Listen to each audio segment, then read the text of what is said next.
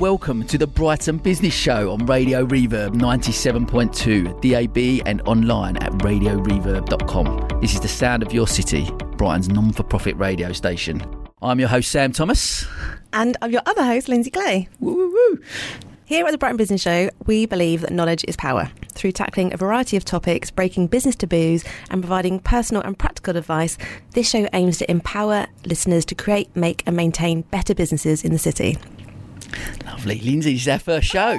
Oh, so excited for this, Sam. It's going to be awesome. Mr. Sam Thomas, the legend, the man, the myth that is Sam Thomas, hosting Radio Reverb. I don't, I'm not sure all our listeners, I mean, who are they if they don't know who you are, first of all? Very kind, very kind. Look, I'm Sam Thomas. I am the host of the County Business Talks podcast and founder of County Business Clubs, amongst some other business ventures as well.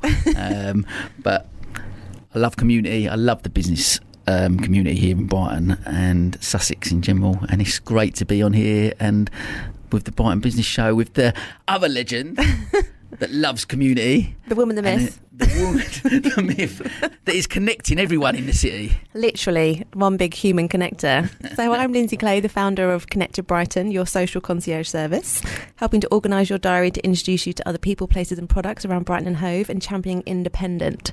So, I'm a Brighton girl born and bred and want to do my bit post pandemic to help people make new friends and get the city back on its feet. So I feel very passionate about the community here, and I've been overwhelmed by the support from the business community. So absolutely thrilled to be part of the business show here on Radio Reverb, helping other people create and make and maintain amazing businesses that give back to this brilliant community of ours.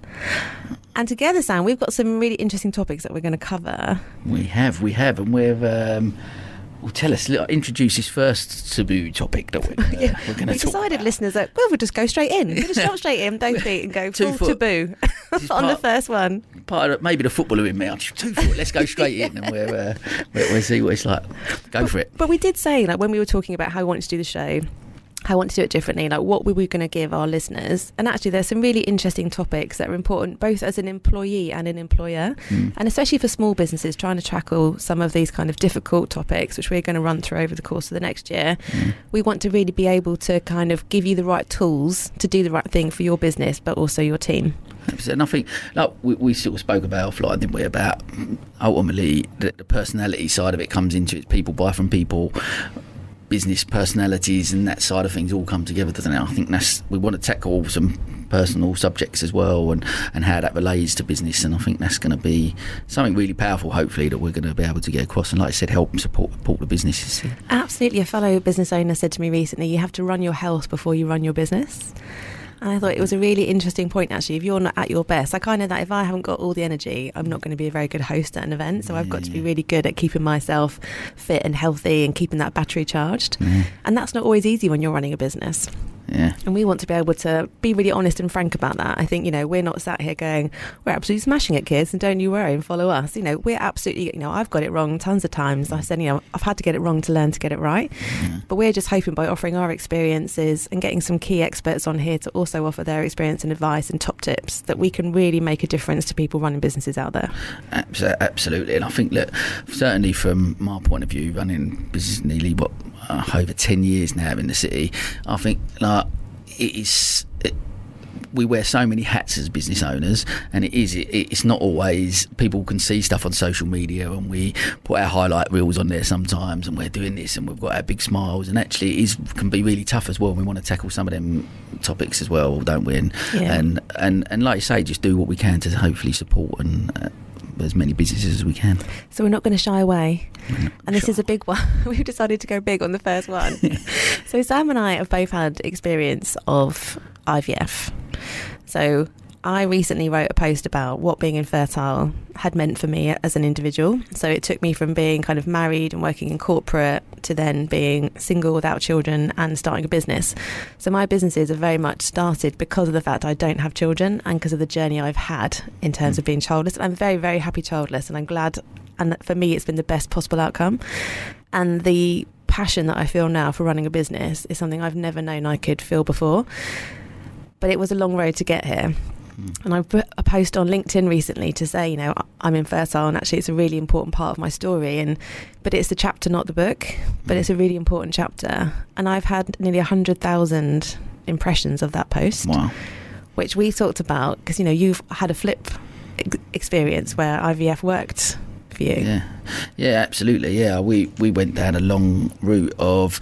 I've been with my wife nearly 25 years, and we'd gone down a route of miscarriages, ectopic pregnancies, um, failed rounds of IVF, and then we now I've got two. I've got our twins who are going to be eight very soon. Oh my goodness. um, which is pretty crazy. Um, but so we did have that amazing experience that come out of that. But I think the great thing of being able to talk to you is actually we've both got very different outcomes, and yet both really positive stories from that. And I think that's what I, I think is something that's really powerful. That I know that we're obviously keen to to share, and and we will be obviously introducing Carole Gilling-Smith from the Agora Clinic onto the show um, today to talk about this as well, won't we? Absolutely, I'm really excited to speak to her. It's quite trig- It is quite triggering thinking about back to that time for me personally, because there, at the time there wasn't really a lot of support in the organisation I was working with in terms of time off for fertility treatment. Mm. And I know organisations are getting much better at that now, and that's something that we want to really kind of get under with. What do you do as a business owner if you have somebody that is going through fertility treatment? Mm. Like, how can you support that person? Obviously, still run your business. You know, what are your what policies should you have in place, and how can we offer you the best kind of signposting to where you can get support for that? Because I remember running to get the number seven bus to get to the Agora Clinic, get kind of prodded, poked, and then run, and get the bus back, and get back to work, and still be like a fully functioning Yeah. manager and doing and doing a good job. But you're so it's such a distracting process. because it is it's such an emo it, it evokes so much emotion doesn't it when you're going through the whole process of, of, of doing that and and like you said actually having bosses and people there to understand um, or just be a little bit more understanding knowing that you and being able to openly go and talk about it I think is the providing those things and if you've got if companies have got policies in place to be able to to deal with that then I think it's, it's, it can only help surely Yeah, and we're in a very different world now. You know, when I was going through that, gosh, that was you know about ten years ago now. I think.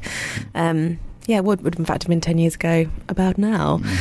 But then we were all working in offices, whereas now with hybrid working, yeah hopefully that flexibility, you know, people and employers can be way more supportive and people can just make up the time rather than having kind of rigid nine to five. But again, it depends on your industry. You might have front facing staff. And again, like how do you support them?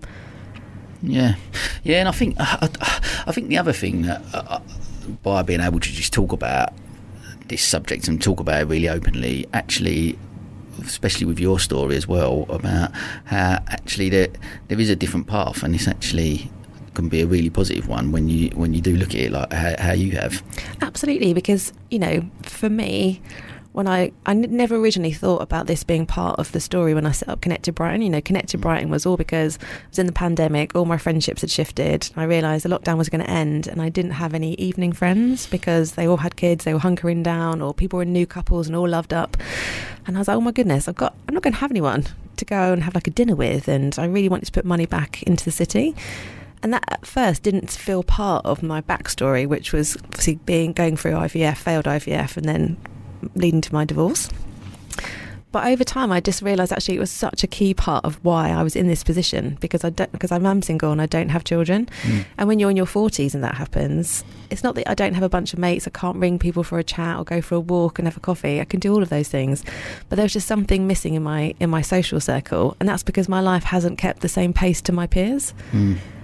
And realizing that actually was quite a big thing and that's what has drawn people into connected is because they can really relate to it. The amount of other people men and women who are in a very similar position. Either they also didn't have children but they might have wanted children or they're now divorced and they're sharing their children it's all people ending up in a social situation that they didn't expect which doesn't fit the social the social norm Mm. and it's just spurred me on even more but i wouldn't i wouldn't have come up with this idea if i hadn't have gone through that tragedy Yeah. but wanting to do something positive from that experience. And I always said, like, I can't have this story and not share it if it's going to help somebody else. Yeah. That's always been my, you know, they say, you know, we have that very similar ethos, which is why it's very exciting to do the show together.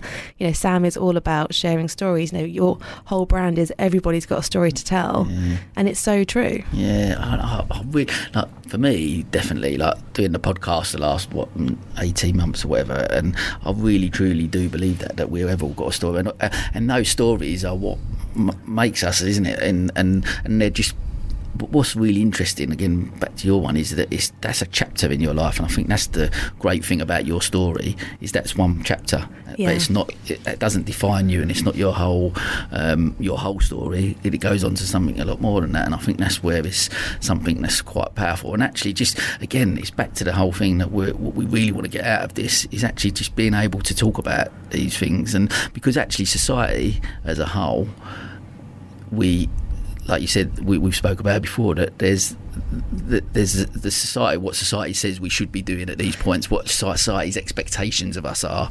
And actually you are proof that we don't have to do that and we can still be fulfilled and happy and live an amazing life by not going what to society's expectations Yeah, like not not fitting in is a new fitting in, I think. Yeah. But for sure, like when I first started writing about my experience of infertility, it was on Instagram. My Instagram is called Not the Blueprint. Hmm. And it's called Not the Blueprint because I didn't fit in, because I wasn't 2.4 children. People didn't know, really know what to do with me, especially in my 30s when everybody was like having kids and getting married. It's like you're single and you don't have kids. It's like, oh, well, Mm. we don't invite you to a couples thing because that'd be awkward for you. We don't invite you to thing with kids because that will really be awkward for you, which Mm. just felt like hashtag it'll be awkward for us. So where do you where do you kind of fit into all of this? Mm. And there does seem to be a narrative like when I talk about not having children, and even on these LinkedIn posts, quite a few people are like, "Don't lose hope," or "Speak to this doctor," or "It took me." X amount of time or miscarriages and trauma before I finally got my child, and I wouldn't be without them. And I'm so thrilled for those people that it worked for them. But miracles also don't happen, and th- and that's okay too because there there is a life without children. Mm. There's not one there's not one linear storyline that you have to follow Mm. but it still feels like we are in this kind of very antiquated you know it's like you, you meet someone it's like when you get married as soon as you've got married it's like when you're having kids Yeah. as soon as you've had one kid it's when you're having another one and if you don't have them at all it's like why not Yeah. you know What, what's wrong? Like, why? is it- yeah what's wrong with you like yeah, why wouldn't you want one and But actually, I think the powerful thing is that, that you, you've through your journey, then you've you've consciously made the choice to go. Actually, I'm I I don't want to have kids, and I'm okay with that. And that's the the, the powerful message I think that we want to really really get across. And I think actually one of the key things as well. By hopefully talking about this more openly is the, the education side of things around it for people to look at from from a younger age. Actually, that you know, fertility, infertility, there are going to potentially be issues in your life. And I think that's when we obviously, hopefully, when we speak to Carole as well, we can get a little bit more insight into that about, you know, starting from a young age, whether that's in colleges, whether that's in workplaces, actually, that we go in and we educate people around uh, f- fertility and that there is things about freezing eggs and those type of Yeah. uh, processes that can can be put in place, which I think is is something actually really important as well. Because we didn't, I know in our story, like me, me and Kelly, up until we was thirty, we we just thought, well, actually, the second we have unprotected sex, we're gonna yeah. we're going to get pregnant. And we did. And then we had a miscarriage and didn't have a clue and it really floored us. And it was a really difficult um, process because of the lack of education around it. Because you you're it's drummed into you I guess at a young age that oh you've got to if you don't use contraception once you're going to get pregnant Like And be- immediately. yeah immediately literally like that and yeah not quite the case no, but that's because I had the same. You know, my family a very fertile Mm. family. Oh, the irony! And um, we just, I always take it. You know, to take the mick out of my family that we're taking over the world one baby at a time because somebody somewhere is constantly shelling one out. It feels like. So I was really paranoid that I was like hyper fertile, Mm. and then to discover that actually I'm the opposite. Like I don't have the right number of eggs. My the hormone that should be high is low. That should be mm. low is high. Like you know, there's nothing going on, and that's part of the reason why I think I don't crave children either because I mm. don't. My hormones aren't designed to make that happen. So this is way easier for me than it is for other women, and, and I totally, totally understand and appreciate that. But there is definitely something about like how do you change? How do you support people? How do you change the story? And so many people will have troubles, like you said, that the education piece. You know, we are told that you will get pregnant straight away if you don't use Hmm. protection, which probably when you're 16 is true. 'cause You probably are hyper fertile at 16. yeah, yeah, so it's still yeah. a good message, everybody. It's Yeah, still a good message. yeah, yeah, yeah. But there should be more about you know you're gonna you want want to have a career. You know, lots of women are, are working into their late thirties and then thinking about children as they enter their forties. In which case, you know, freezing your eggs could be a really good idea. Mm.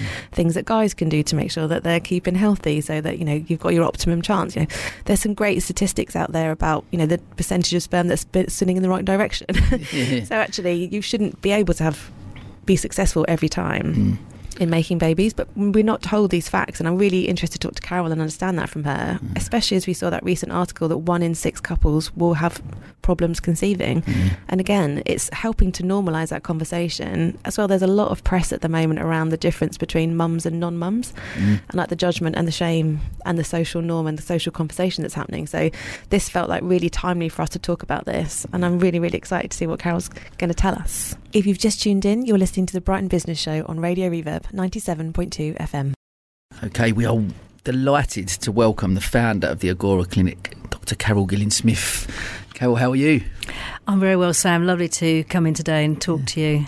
Amazing. Look, we're delighted to have you as our, our first guest on our, our, first show together, Lyndsey. So, look, just for people, for our listeners that don't know, just tell us a little bit about the Agora Clinic. So the Agora Clinic um, has been around for 15 years. It's based in Brighton with its flagship clinic in the centre of Brighton uh, around Dyke Road. And it has two satellite clinics, one in Eastbourne and one in Worthing. And we are the largest provider of both NHS and self funded fertility services in Sussex. And um, most of our, our work is around. Um, giving you the best chance of having a baby, but also providing you with that much needed emotional support every step of the way. Amazing. We're really keen on this show that we want to empower anyone that's listening, whether you're running a business or you're working for a business, to understand how we can best support you. So, from the angle of both an employer and an employee, we're all looking at you know how can we support ourselves through this process and how can we as business owners support both ourselves if we want to go through the process or employees that are going through it. And fertility is an, an enormous subject and we already know we've not got enough time to cover everything. But in terms of the advice that you would give you know if, for people that are going through this you know how can employers help? That, that's a very big question and what I want to do is just sort of look a little bit at what do we offer uh, at the Agora? So we're we're really at the end stage. We're offering the treatments, the the fertility investigations and the treatments, and often people have had you know a bit of a journey through the NHS before they they get to us, and when they come to us, they need time off work for appointments. They need to have an understanding employer that's that's going to understand their emotional needs and the ups and downs, the roller coaster aspects of that journey. Um, for the women or for those people who are having to take injections, they want a space at work where they can perhaps do that, not just go to the toilet between lunch breaks. A kind of, you know, an area that that would be potentially good for that. They want to be able to have an open discussion, perhaps with their line manager or those around them, about what they're going through, so that they're not, you know, then they're not holding it all in. And potentially, if they haven't got NHS funding, um, they need some financial support, perhaps some sort of packages in place um, as part of the work, work workplace well-being. It's really interesting for me. As someone that went through the Agora clinic and had a, a, failed IVF process, which has been the best outcome for me. But going through that, I remember kind of hiding my needles in, in my glasses case. Mm. And if I was going out to a gig or a show or anything, you didn't. You were really paranoid about carrying your your needles around in case someone thought you were shooting up when I was just shooting up hormones. it was nothing more exciting than that. But it's I definitely feel that exactly you said like safe space to be able to administer the drugs that you need to have, or have someone who can do that with you, someone that you can talk to. Do you think that it's changing in the workplace, those kind of support? It definitely has been uh, a remarkable three or four years, particularly since COVID, where I've been invited into the workplace to do webinars. So d- definitely companies are realizing that this very much taboo subject um, needs to be talked about in the workplace, and, and that's absolutely uh, fantastic because um, we we can see the patients that get the support just how much happier they are because they say, "Well, it's fine. I've got I've got the time off work. Um, I've got a friend at work who's you know supporting me through this journey. Even if they're you know a happily married couple, having friends at work, having people that understand is great. And for the guys, actually being able to talk to, to some of their you know work colleagues about the fact that, that you know they're struggling to conceive is fantastic. So the first thing that I've seen happening is an opening up about the conversation and and the ability to have talks in the workplace is for me education is the first starting point and then some companies have taken it further and developed fertility policies which i think now really needs to be something that all businesses look at Talking about being a taboo, we've talked about this, Sam, haven't we? That we want to break taboos, and, and Mm. why is this such a taboo subject still? Yeah, I, I completely agree. I, I think, especially from a bloke's point, obviously people know my story I've shared before, but I, I you know, we went through IVF as well. With Colin, we was successful. I've got the twins who are going to be obviously eight next week, which is amazing. We had that process, but uh, again, back to that lack of education. I think leading up to that was uh, it was it was something that we didn't talk about. And you go back into our twenties, just we've spoke about it offline, haven't we? About you know, from a contraception point of view, you go, what we're going to have sex once and then we're going to be pregnant. And I think it was that wasn't the process. We had a long drawn out process because of there was a lack of education around fertility for me because people don't necessarily talk about it. And ag- ag- again like only recent well it was great like from a, again from a bloke's point of view I won't mention any names but a friend of mine who's going through um, going through around at the Agora at the moment um, me and him went to lunch and actually talked about it really openly and I thought that's great that we're able to share those conversations and I think the more openly we can do this then the, the, the better surely Because that's the thing about being, you know, being vulnerable. I found that in my experience of writing not the blueprint and talking about, you know, the fact that IVF didn't work for me turned out to be one of the best things for me. Not that it wasn't hard, of course, but the fact that I can talk about it enables other people to talk to me about it. And I recently put a post on LinkedIn to say infertility is a really important part of my story because it's led to these great things that I've done. And I've now had over 170,000 people look at those posts. I would normally maybe get a thousand.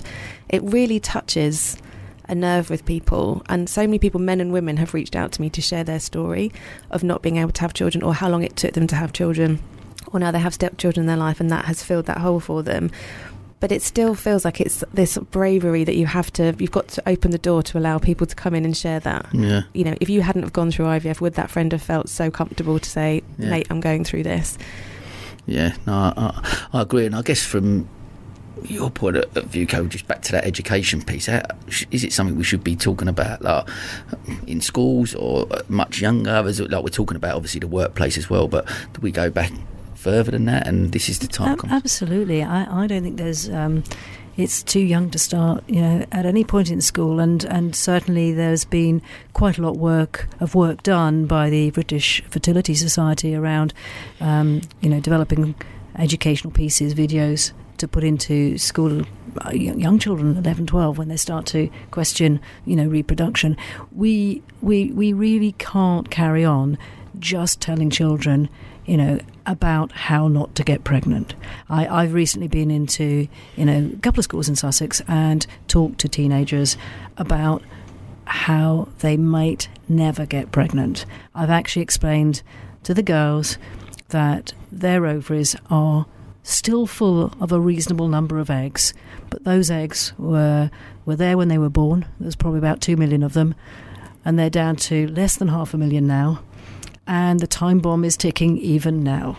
And probably one of the best things that they can do in their you know early twenties is to have a fertility test because some women will lose their fertility at a much faster rate than others and find themselves in their mid 20s with very little fertility. It's not many, but it's enough for me to be saying, please do get checked out. And the same with, with the guys. I mean, the boys are, you know, happily pumping iron in the gym and as soon as they leave school they might well start to take testosterone online without realizing that far from making them more virile it might put the muscle on but it will totally destroy their sperm. And and its anabolic steroids are well known you know to destroy sperm. So learning about your fertility and how to protect it is really important. And also that we now have techniques to preserve your fertility. So you know, we as women know that we've got a finite reproductive lifespan.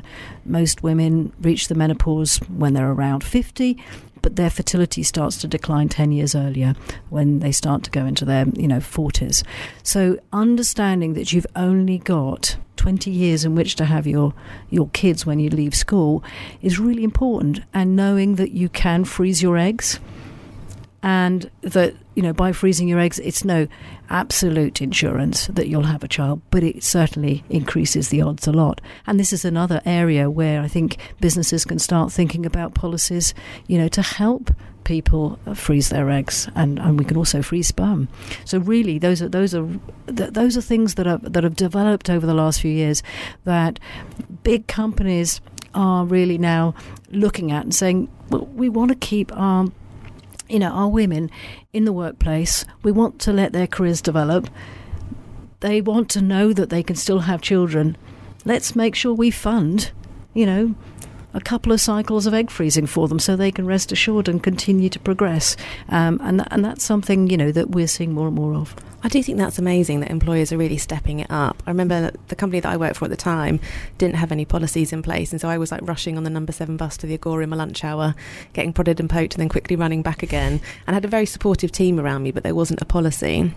And I left to go into um, more public sector, private sector, sorry. And they had this whole scheme around if you're going through fertility treatment, and there was like a support group that you could join because we had offices all over the UK, and you were given time off, and there was also funding, and it and it blew my mind if if that had been available to me. Also because it opens the conversation up, and it does it does break that taboo at the same time. To your point of you know what employers getting to talk about this and educate people, you kind of dis, it's dispelling the myths and the rumours that people have around fertility, and that we're not as fertile as we think we are. There was a, a recent article about one in six will have challenges. And I remember when I was going through my IVF process 10 years ago, probably it was one in seven, I, I think, around that. So we, it's getting worse. Absolutely. And we're, we're talking about, you know, heterosexual couples in a relationship. So one in six will encounter difficulties and need fertility help.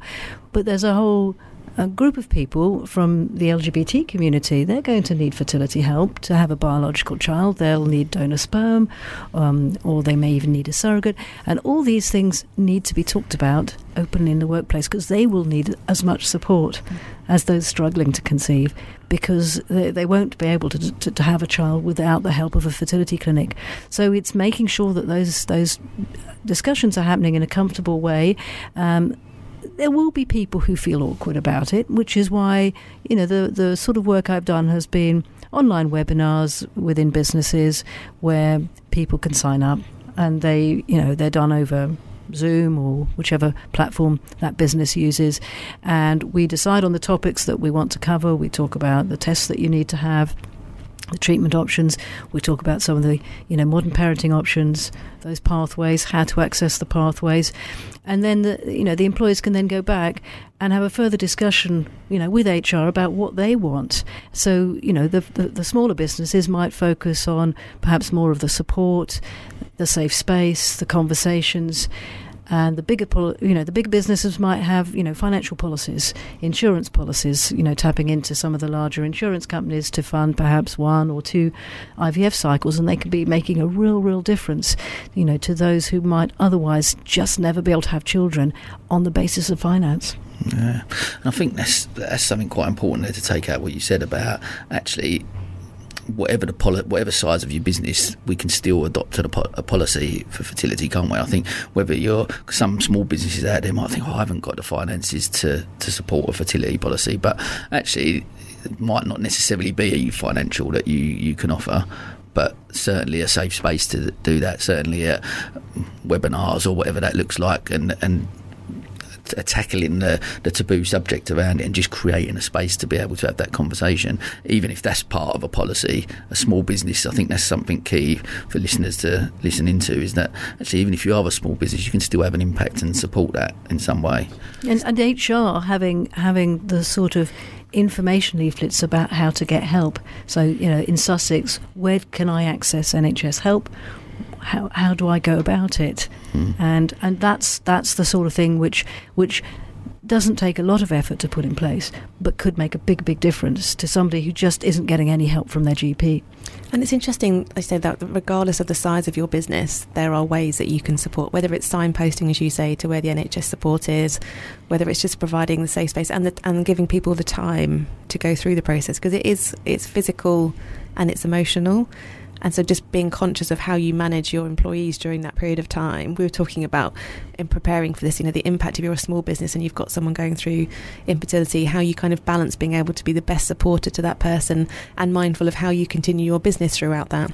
And I think there's definitely an easy balance because there is so much accessible, as you say, with the webinars that you can provide, and that there are small if you're a small business, there are small steps that you can make. If you're a big business, you've got a lot more or options available to you.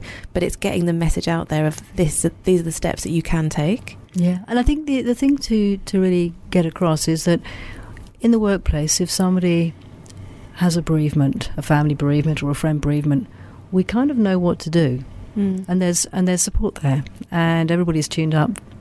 If somebody's had a miscarriage after IVF, there isn't that same support, yet it is the same grief that you would get from a bereavement. I know both of you have experienced that. And where was the support? It probably wasn't there because, well, that's a bit awkward. What do we say? You know, how do we start the yeah. conversation? So, a bit of education around how to support your colleagues might be a good idea. That's that's something simple to to start looking into. You're listening to the Brighton Business Show on Radio Reverb 97.2 FM.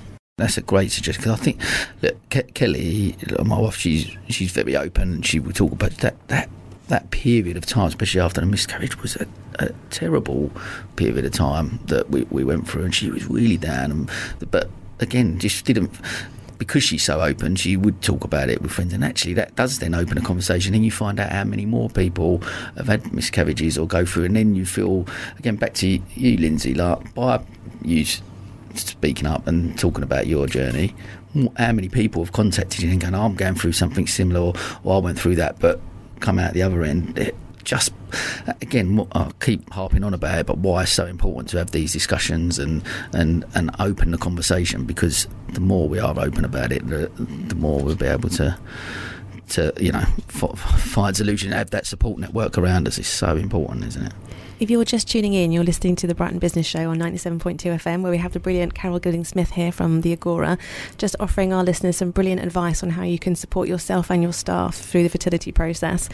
We've had some really interesting talks about, you know, fertility is getting is getting worse, and so therefore the need is only going to get greater. So how can we keep how can we encourage people to control the controllables around them?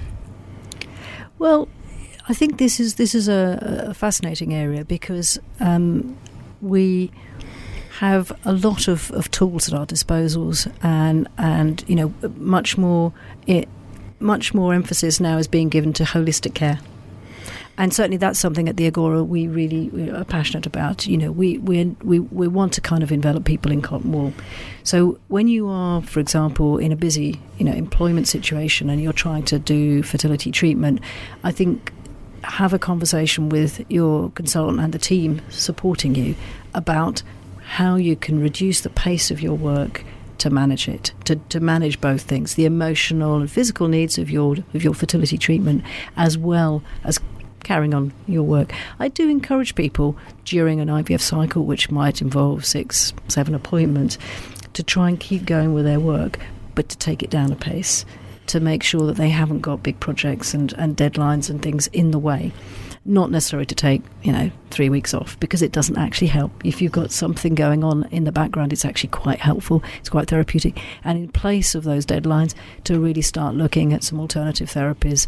You know, it might be for some people, you know, a little bit of light, lightweight sport, but for others, it might be acupuncture, it might be um, meditation, it might be um, just making sure you have more time out with your friends just to chat.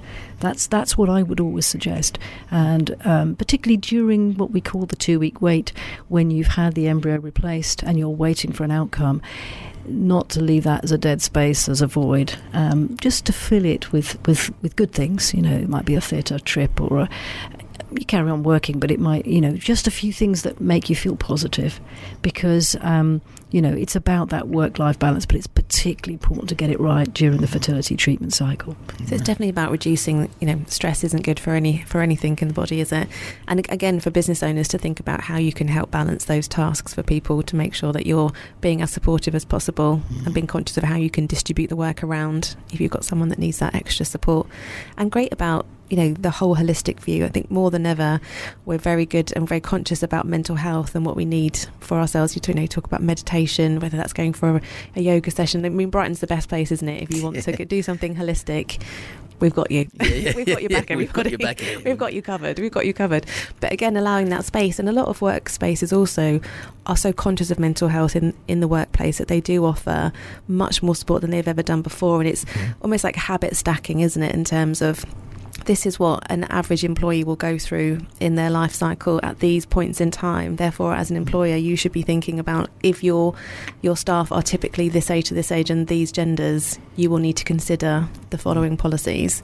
And this is how we can we can support you in that. You know, with the Agora and the work that you're doing to get into workplaces and talk to people, and as you say, join, joining Zoom and being able to talk to as many people as possible Absolutely, and, so we, you know, we we've done a lot of work around this, and we've created a buddy system. So we try and buddy patients up with past patients who've been through the journey, so that you know pe- people just starting out have got some of that experience.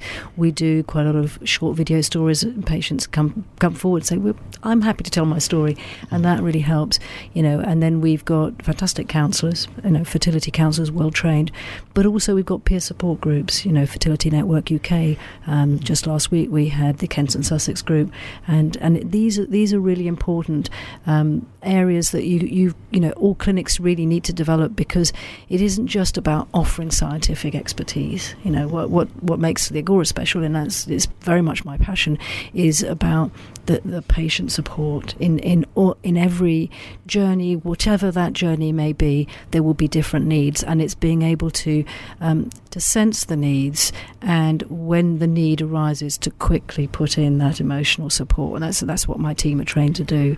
Um, and and I think you know linking up with business is something we really like to do, so that they you know the patients that come to us, um, we're, we're, kind of almost being in, in in symbiosis with a business, saying yes we will take care of them for this bit, but when when they're in the workplace, you look after that part. Yeah. I, I think it's really interesting. I, I, we talked about it on the podcast when me, when me and you recorded that before about actually the each touch point for, for me and our experience at the Agora, there was each touch point was amazing. From the failed round that we, we went through and then to pick us back up and then we go again. And then but the support network there from from every single member of staff for me was was absolutely incredible. And I think back to the point of what small businesses can do to signpost to to you guys just to have that sort of information and knowing that there's going to be some form of support network for people going through that is is incredible. I think it's um, yeah, it was a, it was just an amazing process for us, and obviously we had the outcome that we, we, we wanted, which was was was incredible. But just and back to the culture piece within a I guess within a company, which you've obviously achieved there with each member of staff, which is pretty phenomenal, really. Yeah, and, and I think we we we as a business took workplace well-being as one of our high priority mm. areas mm. to focus on. So, you know, for for my staff, they they may not have an understanding of you know financial situations and they may need financial support or not not in terms of money but in terms mm. of education mm. so it's linking up with a company that supports that. And just in the same way, businesses may want to tap into our, you know, free webinars for patients and say, look, you know, twice a month they have a webinar on this. Why don't you sign up for one of these? You know, we'll give you time off. Just make make sure you do it. And most of them are in the evening, or go along to that. So just making people aware that that help is there. Mm. That initial start to find out more about your fertility health is there.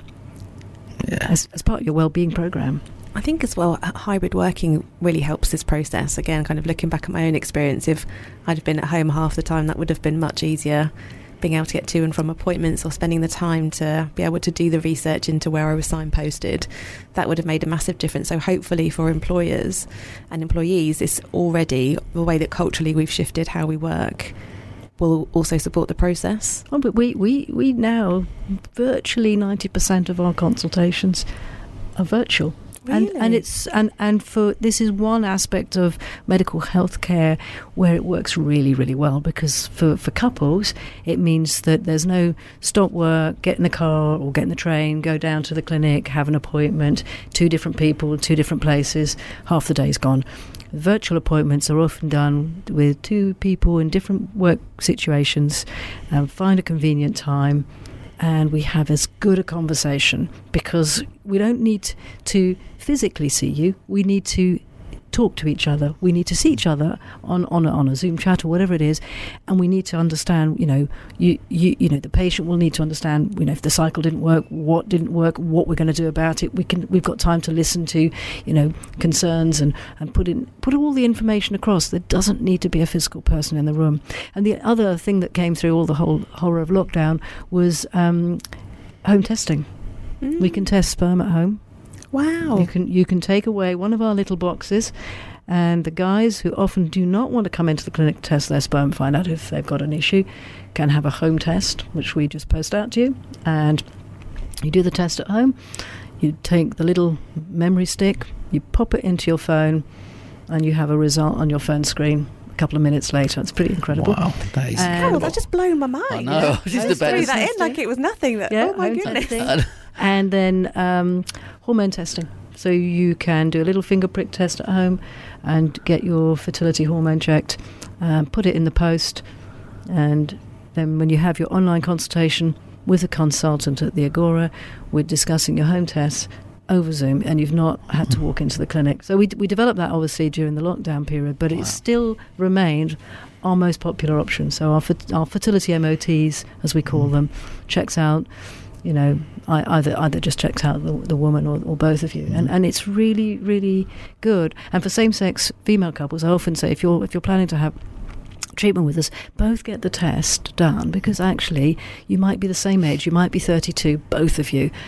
One of you might have very low fertility, and that will direct who is going to have treatment first. And and as often as not, you'll see it's not the older person that has the better has the worst fertility. It can sometimes be the younger person. So home testing has been great, but fertility testing in general, we you know with this whole being able to have the discussion online has made it much much more accessible without taking much time off work.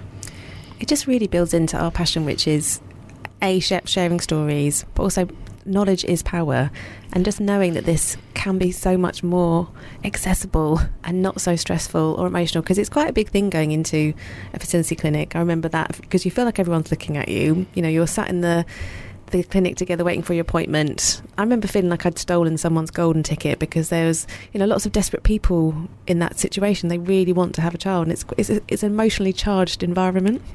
So to be able to protect yourself a bit from that when you're also emotionally charged is really good to know. Because yeah, I guess there's that there's that point as well, isn't there? When you know when you're trying to get pregnant, and you seems everyone around you is pregnant, so friends and stuff. I remember Kelly going through that period where it, it seemed all of our friends were just getting pregnant. So actually, then going into an environment where you, you're not sure what's going on, and it's just it is like you said from the emotional drain side of it. So to and and from a bloke's point of view, I'll speak openly. You know, it is uncomfortable going in and doing what you've got to do from a you know donating sperm in that sort of sense going into a clinic to be able to do that so what a brilliant process to to be able to like you said I, I was completely unaware of that It it is a starting point, and you know that doesn't mean to say you won't at some point. Yeah, of bloke course, have of to go in the clinic, but at least it it makes it easier. That Mm. first step, that first step.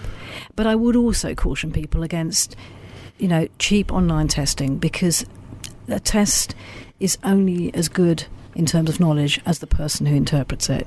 Mm. And you know, all of all of our consultants, uh, you know, extensive experience in fertility testing. Um, and I've had some people who said, "Well, my acupuncturist did my fertility testing," and, and an acupuncturist, with all due respect, that they're not medically trained to interpret hormonal results and, and the whole story. And I and I think it's really important when you get these tests done, make sure that the tests are done properly and with uh, you know a, an, an expert in fertility interpreting them.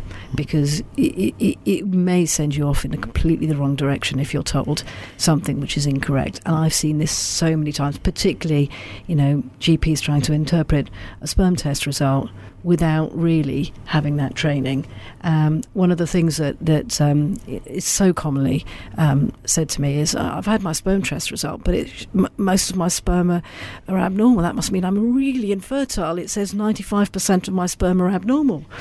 And then I said, well, yeah, that's the same as a donor. A sperm donor has about 95% of their sperm abnormal. So men make millions and millions and millions of sperm. It takes about three months to make sperm. And during that process, an awful lot of it isn't made very well. And that's fine. because as long as you've got 5% that's normal, then you've got perfectly good sperm. It's all about getting it interpreted by the right person. Mm. And if you try and interpret it yourself or you go to the wrong person, you might come away thinking you're seriously infertile when you're not. And that's the thing, like, you, like what you just mentioned, knowledge. Knowledge is power, isn't it? It's understanding that and getting that knowledge from experts, not just Dr. Google and going on there and going, oh, just, oh, this must mean I'm infertile. I'm not doing, you know, and maybe feeling less of a man, for example, and which I'm sure some men will, will go through that process. But actually speaking to experts, getting that knowledge and going, oh, actually, I am in quite a good position potentially, and what that looks like, because that is, uh, yeah, that's a key message for me. goes back to that education piece, doesn't it, around stats, stats Yeah. and facts. I remember going through the process, and you know, for the fresh and frozen um, chances, you know, feel like a human science experiment when, when you're there, and realizing that I think we were told like 25% of our eggs aren't, aren't good enough for anybody. But you feel like such, you feel like a failure when you do it yourself, and then, but understanding actually this is what's normal, and this is where the outliers are. And actually, we were normal in everything that we were going through. But when you first hear it feels like you're you're the problem and that you're the outlier and that education piece I think is so desperately important. And as you said getting people young to say you just don't know. It's this, this is what you can do. You can get fertility tests. You know you can freeze your eggs. You can freeze your sperm.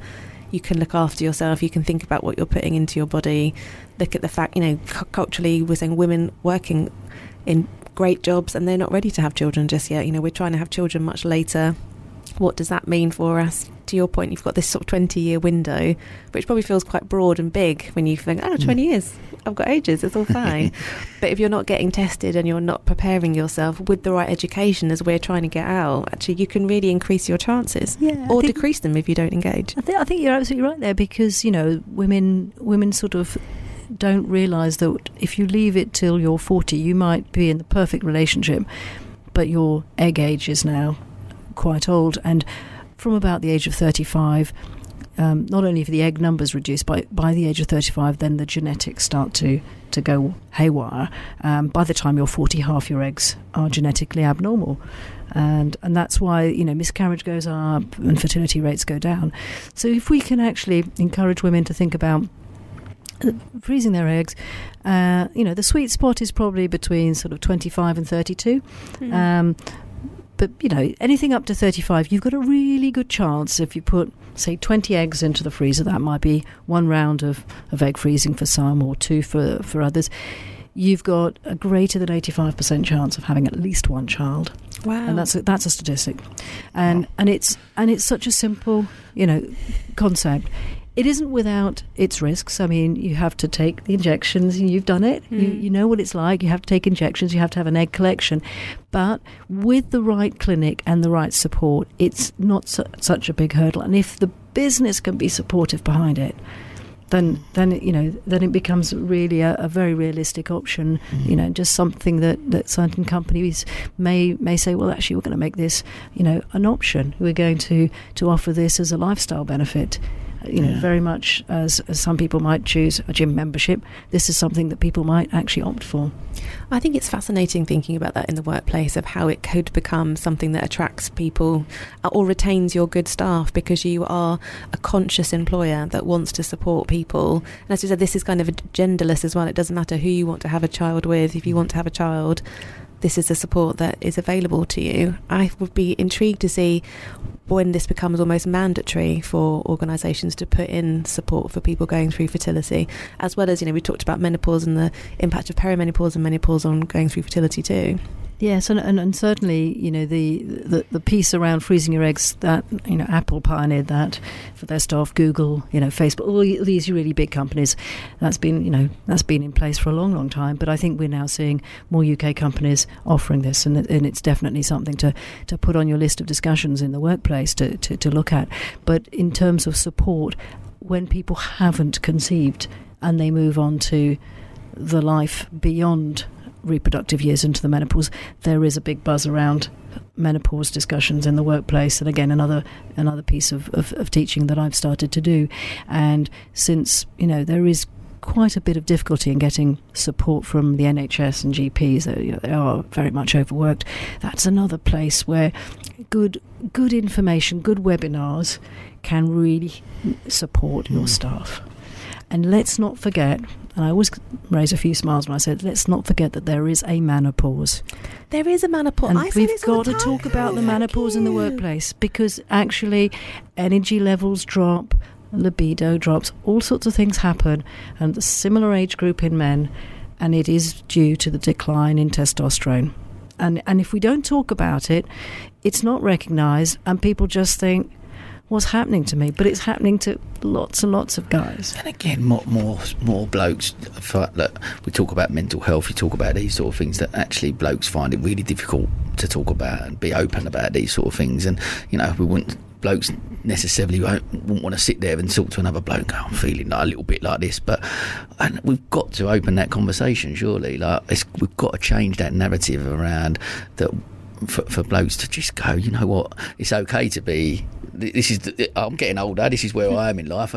I'm feeling a little bit low. I don't feel like this. I don't want to. You know. I just. It blows my mind to think that actually that narrative out there that the barrier to men being able to speak openly, I think is we've got to address that massively. And I think actually again back to these type of things that we come on and talk about something that maybe that's another uh, another saying, this episode. is another show. We need to get back to talking about But in- menopause and menopause for sure. But in both situations, talk about it, and then there's some medical help. Yeah, and you yeah. could fix it. Not fix it necessarily 100%, but you can certainly improve it. So, dropping energy levels at the menopause or the menopause, and dropping of self esteem, all of these will affect your, your employees' work output. Mm. You can do something about it. Yeah, I love that. I really think it's, but we would love to do that as an as another separate show. But it's going back to the point of trusted advice when you're going through, you know, fertility, menopause, menopause. Understanding where you can go that you are going to get the right support, and as you said, you know, people trying to interpret hormone results who aren't qualified. Again, trying to push people into this is, you know, we trust the Agora. Sam and I've gone through the Agora. We had really good experiences, different outcomes, which have been the best outcomes for us but that was a trusted place and we can wholeheartedly recommend it. So we want to really be able to signpost our listeners to trusted medical advice in these situations. And it's great that you're so open to support people and do these webinars and and covering all different topics. This isn't just about fertility. There's so much related to fertility. I feel like it's a conversation that we really need to continue opening up. That we don't want this to be a one and done conversation. We'll definitely follow up on it. Mm. to just encourage you know employers and employees to just be more open. And if you're an employee to ask your employer for help and as an employer this is what we've got available for you and we'll put all of the details onto our social media and on our linkedin as well so that people have access to it Absolutely, absolutely. we're coming to the end Carole thank you so much for coming with us before we go so we've talked about people definitely getting some tests the controllables are testing Well, people having a fertility MOT is a good starting point. Fertility MOT, nice and that. easy, uh, relatively cheap, easy to access. Phone the Agora. We're there. We we can organise that, and s- sometimes people will pre- prefer home testing or come to the clinic, whichever they prefer. Fantastic new centre, all bright and shiny. I think Sam Sam will tell you that it it's is a- lovely there. It's an amazing It's place. an amazing place an amazing and place. easy to easy to get to. Um, that's step number one. Um, do visit the website because uh, I write it myself, and there's lots of information there about the different tests, about the different treatments. But probably more importantly, join one of our free webinars. Um, open evenings webinars. We have specific, you know, webinars on different subjects: egg freezing, um, you know, fertility for couples trying to conceive, and LGBT parenting, donor sperm parenting. So just choose a webinar and get more information and then see where that takes you because we, we, we follow up our webinars with free short Q&As with the expert you know with our consultant experts so it, it will help obviously get you on the road if, if if that's what you want to do or if you want to just find out more and then take a press the pause button have a bit of a think about it and come back to it a, year, a year's time at least you've got the information I, th- I think for me as well, l- l- what I've taken out of this a lot as well is that actually don't be afraid in in your mid twenties to to go and have a fertility MOT and find out a little bit more information about because, like you said, back to the knowledge is power. I know I keep harping on about that, It's true. always- but that is it, isn't it? If we go back to our own experience and had we had more knowledge when in our mid twenties, maybe we had a different, completely different path. And I think that's a really key thing for our listeners to take away from that.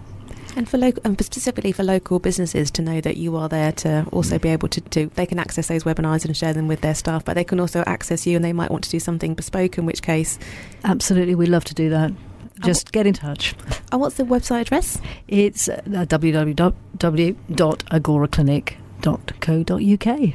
Fantastic. Amazing. Carole, thank you so much. Carole, it's been amazing. That uh, you know we've doing lots together, and it's lovely as always to chat to you. And I'm so grateful for your time. So thanks for coming on and sharing with our listeners. It's been a, it's been amazing as always. Thank you very much for having me. I've really enjoyed myself. And come back for the menopause, menopause, please. I'll, I'll Absolutely. I'll be there. Watch your space. Lovely. And you've been listening to 97.2 FM Radio Reverb. This is the Brighton Business Show. Lyndsey. Sam. Wow. What did you think of that? That was amazing. I mean, as someone that has gone through that process and it hasn't worked, I'm just so thrilled that there is so much more support, how much has changed during COVID, just the whole holistic view around what happens, and as someone that it didn't work for, to just really promote that it's great when you go through it. And if it doesn't work, there's still hope and there's still support for you. Yeah, I love that. And the same, I guess, for, for me as well. I, I, agree. Like we obviously went through, and our outcome was different, and it was a, a positive one in the sense that we got what we got two children and we got our twins and, and that is a miracle and they gave us hope where there was none and amazing the whole process but you're right same thing really taking away the fact that, that how things have changed so much even Carole mentioning about doing the Zoom calls that you're able to have these appointments without actually going to the clinic and doing stuff, home testing and getting tested at home. Uh, that even that part just blew my mind. I think just the amount of statistics and facts that we learned in that very short session mm. have completely enlightened me and I think it's so important for listeners to to educate themselves and to know how much good support is out there for you. Mm. Yeah, no, absolutely, absolutely. What, what, what would you? What's your main key takeaway, would you say? Well, the thing that I love about this show that we've done is, you know, we've come at this from the angles of, you know, from a male perspective, from a female perspective, from someone that it worked for, from someone that it didn't work for.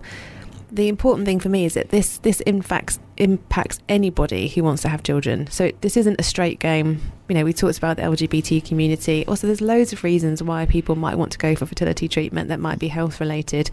And so this really is a message to absolutely anybody and everybody who wants to have children to just know that there is there is support out there for you. Mm. and you know we have both used the agora clinic and so we highly recommend them.